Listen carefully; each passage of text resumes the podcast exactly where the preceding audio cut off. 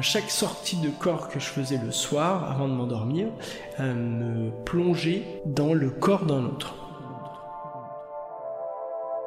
Quand Nicolas Fraisse commence à s'ennuyer, il sort de son corps. C'est ce qu'on appelle des expériences de décorporation. Sans bouger de chez lui, et vous de chez vous, cet infirmier d'une trentaine d'années va nous entraîner loin dans un état de conscience modifié où ses visions ressemblent étrangement à la réalité. Je m'appelle Cécile Coumeau et pour cette nouvelle saison de Ma vie avec, le podcast de Ça m'intéresse questions-réponses, je vous emmène écouter les mondes invisibles.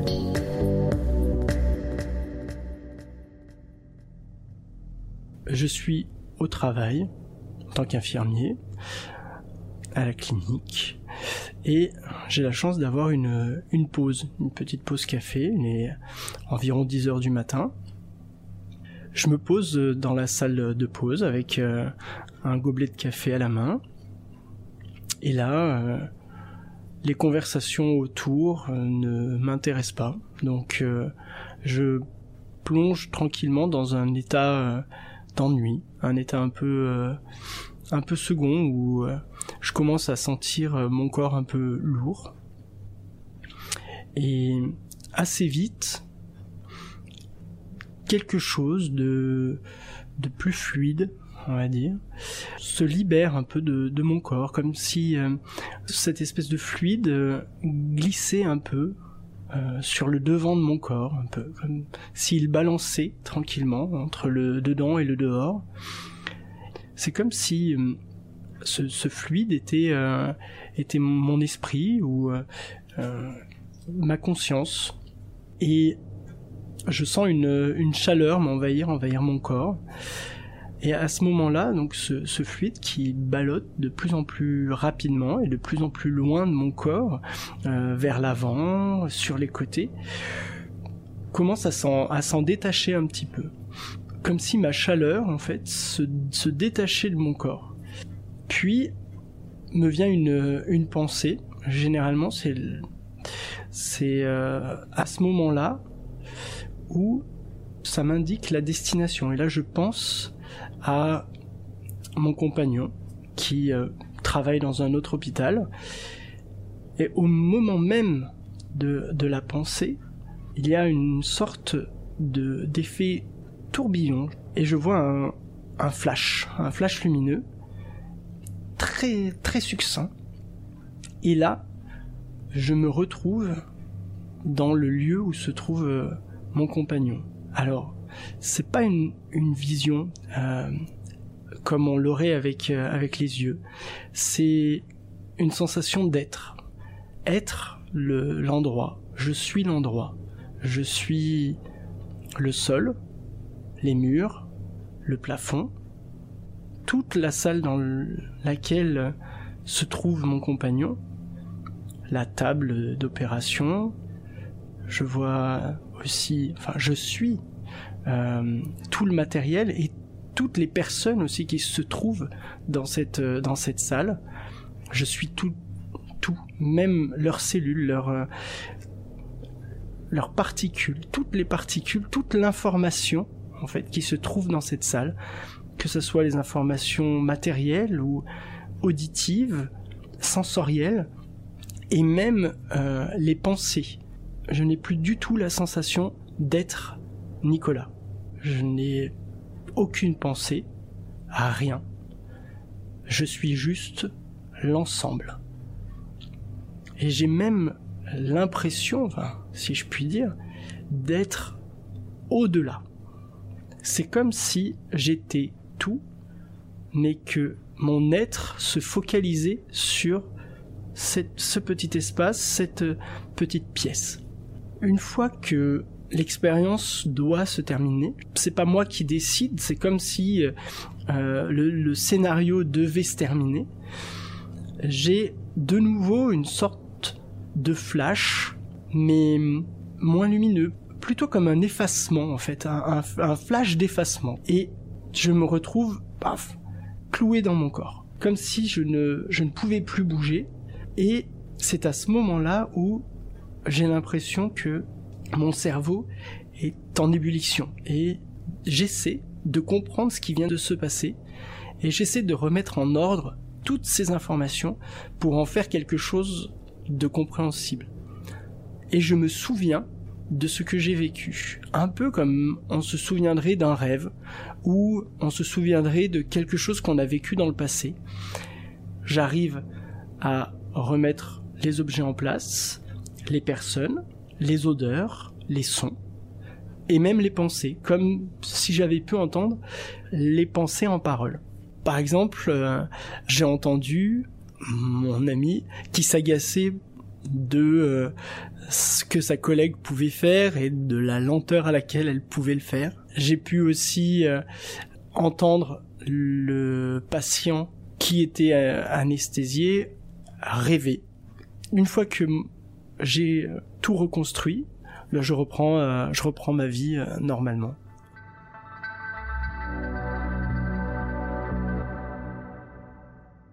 effectivement, dans ce cas-là, je connais bien mon compagnon, donc je sais comment est-ce qu'il il pense les choses. Mais dans d'autres expériences, je n'avais euh, aucun moyen de, de savoir ce qu'il y avait effectivement euh, dans l'endroit euh, dans lequel je me projetais. Par exemple, des données visuelles comme lorsque nous faisons les, tests avec le centre de recherche, où le, le, protocole veut que je me trouve dans une pièce et dans une autre pièce fermée, un ordinateur choisit aléatoirement une image et euh, mon but étant de voir cette image. Donc euh, dans, ce cas-là, effectivement, je n'ai pas la, possibilité de savoir euh, ce qui se passe dans la pièce et on a pu vérifier que les informations que je voyais étaient étaient réelles au final. Et lorsque je reviens dans mon corps, pendant très longtemps, j'ai eu cette, cette sensation très désagréable de faire rentrer quelque chose d'énorme dans quelque chose de tout petit, tout fini, qu'est le corps. J'ai longtemps mal vécu le fait d'être un corps, d'être dans un corps. Puis, euh, avec le temps, en fait, j'ai réussi à, trouver les plaisirs que peuvent apporter le corps. Et donc, euh, certes, c'est toujours euh, peu agréable de revenir, mais c'est quand même beaucoup plus supportable. Est-ce que vous pouvez pas intégrer un autre corps? Alors, si ça m'est arrivé d'intégrer un autre corps, non pas que je l'ai choisi, ça s'est imposé à moi. Pendant une bonne quinzaine de jours, il y a quelques années de cela, à chaque sortie de corps que je faisais le soir, avant de m'endormir, euh, me plonger dans le corps d'un autre. Toujours la même personne. C'était euh, c'était très désagréable sur plusieurs points. Déjà d'une part euh, corporellement parce que euh, ce corps n'était pas le mien, qu'il était beaucoup plus imposant, qu'il était euh, assez souvent imbibé de bière et qu'il aimait le foot. Du coup, euh, rentrer dans ce corps dans lequel je ne pouvais absolument rien faire et être obligé de regarder du football ou de, de faire des, des choses que je n'ai pas l'habitude de faire, c'était vraiment pas quelque chose d'agréable et désagréable aussi éthiquement, dans le sens où je n'avais aucune idée de comment est-ce que vivait euh, la personne cette incorporation, parce que elle pouvait très bien le vivre comme une sorte de possession, ou peut-être qu'elle était euh, inconsciente à ce moment-là, je ne sais pas, et malheureusement je n'ai jamais eu la réponse parce que je n'ai jamais pu euh, vérifier comment est-ce que lui vivait, vivait l'affaire. Alors les personnes à qui je, vais rendre visite, la plupart du temps, ne se rendent pas compte de ma venue. Mais euh, chose extraordinaire, c'est que euh, les animaux peuvent sentir ma présence. Par exemple, euh, il y a de, ça quelques années, j'avais un, chien qui était chez mes parents. Et moi j'étais sur Lyon et avec ce chien on avait un, rituel particulier. Quand, j'arrivais, il piétinait et puis il se, roulait par terre. Et plusieurs fois, ma mère a observé ce, phénomène-là au moment où moi, je faisais une sortie hors du corps d'ici de Lyon pour aller voir ce qui se passait chez mes parents. Et plusieurs fois, ma mère m'a dit Ah, je sais que t'es venu parce que le chien a fait son piétinement et sa petite roulade, le petit rituel qu'on avait ensemble. Vous avez aussi des expériences de visualisation à distance, c'est quoi exactement? Alors, il y a donc euh, les expériences de sortir du corps et les expériences de vision à distance. La vision à distance, euh, c'est aussi appelé euh, dans le monde anglo-saxon le remote viewing. Dans ce cas-là, ma conscience ne sort pas de mon corps. C'est-à-dire que je suis totalement présent je peux parler, je peux voilà. Et euh, j'ai simplement l'image euh, d'une euh, d'une scène éloignée dans l'espace qui s'impose à moi, un peu qui se superpose à la scène actuelle. Cette faculté-là est très très très très utile pour moi. Je l'utilise beaucoup. Je l'utilise euh, bon, dans ma vie de tous les jours pour voir s'il y a une place de vélo ou euh, justement pour voir s'il pleut à l'extérieur euh, ou pour voir s'il y a du monde au restaurant ou s'il y a la queue au cinéma. Mais aussi dans mon métier d'infirmier. Et donc dans les services, lorsque je suis occupé dans une chambre par exemple à faire un pansement et que je vois qu'il y a une autre chambre qui sonne et que je ne peux pas me déplacer, eh bien je vais euh, vérifier ce qui s'y passe pour voir si je dois laisser mon pansement ou, ou mon soin que je dois courir ou alors si je peux laisser quelqu'un y aller à ma place.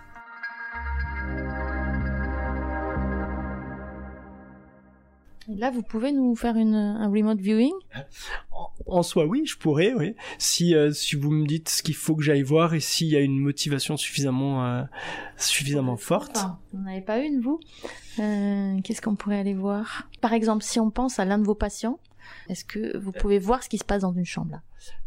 Oui, en soi, là, je pourrais voir ce qui se passe dans une chambre d'un de mes patients. Vous pouvez essayer de le faire là? Oui. un patient pour lequel vous seriez inquiet ou c'est compliqué. Euh, comme ça, tout de go, c'est un peu, euh, c'est difficile, ouais.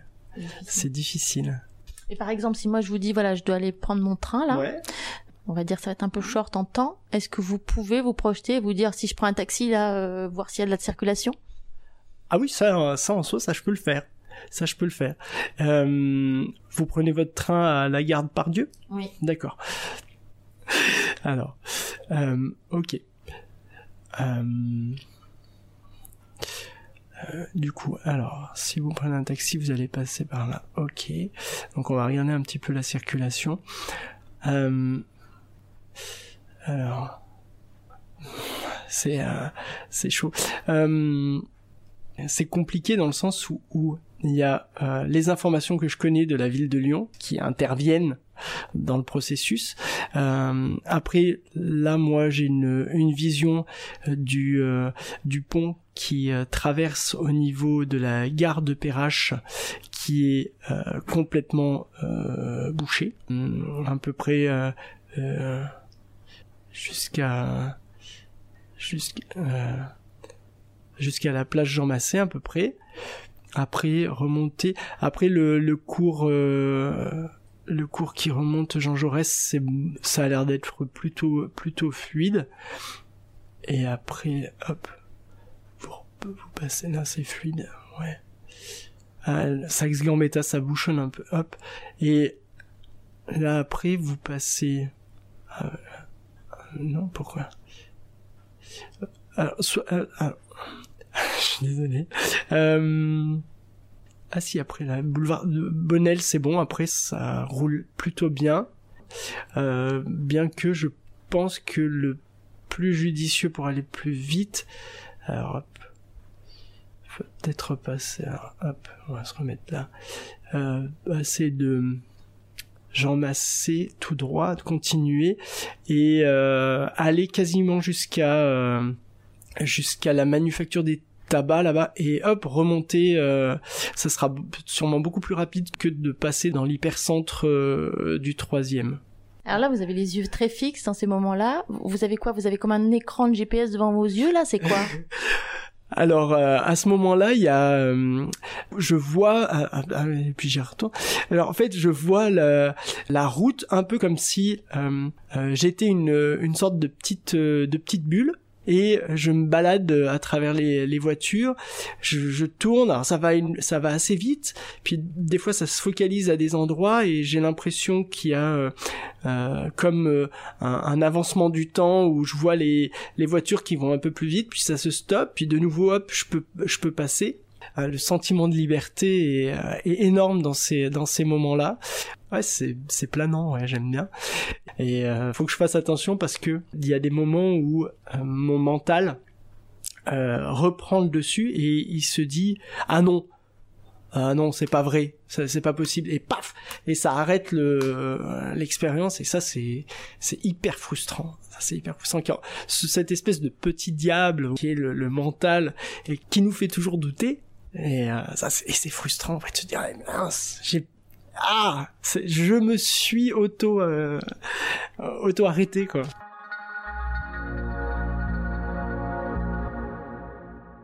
En travaillant avec les chercheurs, qu'est-ce que vous avez compris de ce que vous expérimentez? Est-ce que vous réfutez le terme d'hallucination? Qu'est-ce que vous avez compris de ce qui se passe concrètement? Alors en travaillant avec les, euh, les chercheurs, ce que j'ai compris, c'est qu'en fait, on ne connaît rien de tout ça. C'est surtout ça. En fait, c'est le, le, travail avec les chercheurs, ça m'a apporté beaucoup plus de questions qu'autre chose. On s'est rendu compte qu'une grosse majorité des expériences que j'ai, qu'on a pu vérifier, n'étaient donc pas des hallucinations. On n'a pas pu démontrer euh, qu'il y avait délocalisation de la conscience. Donc c'est pour ça qu'on parle de sortie hors du corps. Avant, je pensais savoir que je me déplaçais. Maintenant, je sais même pas si je me déplace ou si la conscience s'élargit ou est-ce que, en fait, on est tout le temps tout, mais qu'on a un seul point de conscience, c'est celui du corps et que euh, dans les phénomènes de décorporation, on prend juste un tout petit peu de hauteur dans notre point de vue de conscience et puis bah du coup on a accès à d'autres à d'autres choses je sais pas, on sait rien. Et c'est pour ça que on a lancé des nouvelles collaborations avec d'autres équipes qui étudient par exemple les champs électromagnétiques pour faire des mesures dans la pièce dans laquelle euh, je me projette. On avait déjà fait une expérience de ce type-là avec une balance de précision euh, sur laquelle j'étais allongé. Et euh, donc mon but était de faire une sortie hors du corps. On a eu une fois où lors de ma sortie hors du corps, j'ai perdu une quarantaine de grammes que j'ai retrouvé après, petit à petit, en revenant dans mon corps. Bon. Il y a eu une expérience comme ça on n'a pas pu non plus euh, montrer dans la pièce d'à côté qui a, j'aurais par exemple pu poser ma conscience sur une autre balance qui aurait montré ah bah tiens les 40 grammes qui sont là on les a retrouvés là-bas. Pour objectiver euh, ces expériences, il y a eu aussi des travaux d'imagerie cérébrale. En décembre dernier, on a pour la première fois cartographié euh, mon cerveau à l'IRM. En gros, pour faire simple et euh, ce que ce que j'en ai compris, c'est que euh, lors de, des expériences de sortie hors du corps, j'ai certaines certaines zones du cerveau qui sont connectées entre elles alors qu'elles ne le sont pas dans en état habituel et puis ce n'est pas entre guillemets normal d'avoir ces connexions et j'ai aussi toute la sphère euh, visuel qui est totalement déconnecté, comme si j'étais aveugle. Alors que lorsque je fais des sorties du corps, j'ai les yeux qui sont ouverts et il y a eu des euh, stimuli lumineux qui, euh, qui devaient justement stimuler ce, ce, cortex visuel et a priori il n'y avait rien. Donc j'étais, enfin mes yeux étaient ailleurs. Après, faute de moyens, on n'a pas pu faire d'autres d'autres expériences, mais j'ai hâte de pouvoir euh, de pouvoir encore les faire. Moi j'aime j'aime participer à cette recherche pour moi déjà parce que euh, ça me permet aussi de de comprendre le fonctionnement de tous ces phénomènes mais surtout pour les autres parce que je suis intimement persuadé qu'on on a tous cette capacité. Je, je veux comprendre et surtout j'ai j'ai envie que les autres puissent comprendre et que la communauté scientifique se dise oui, il se passe quelque chose. C'est pas seulement un phénomène farfelu. Tiens, peut-être que la conscience, c'est pas forcément que dans le cerveau. Tiens, la conscience, le cerveau peut faire des choses qu'on n'imaginait pas. Voilà, ouvrir les portes, ouvrir les portes, ouvrir les consciences, parce que bah, dans ce monde de tellement matériel, je pense que de rajouter un petit peu d'extraordinaire dans la science, c'est euh, merveilleux.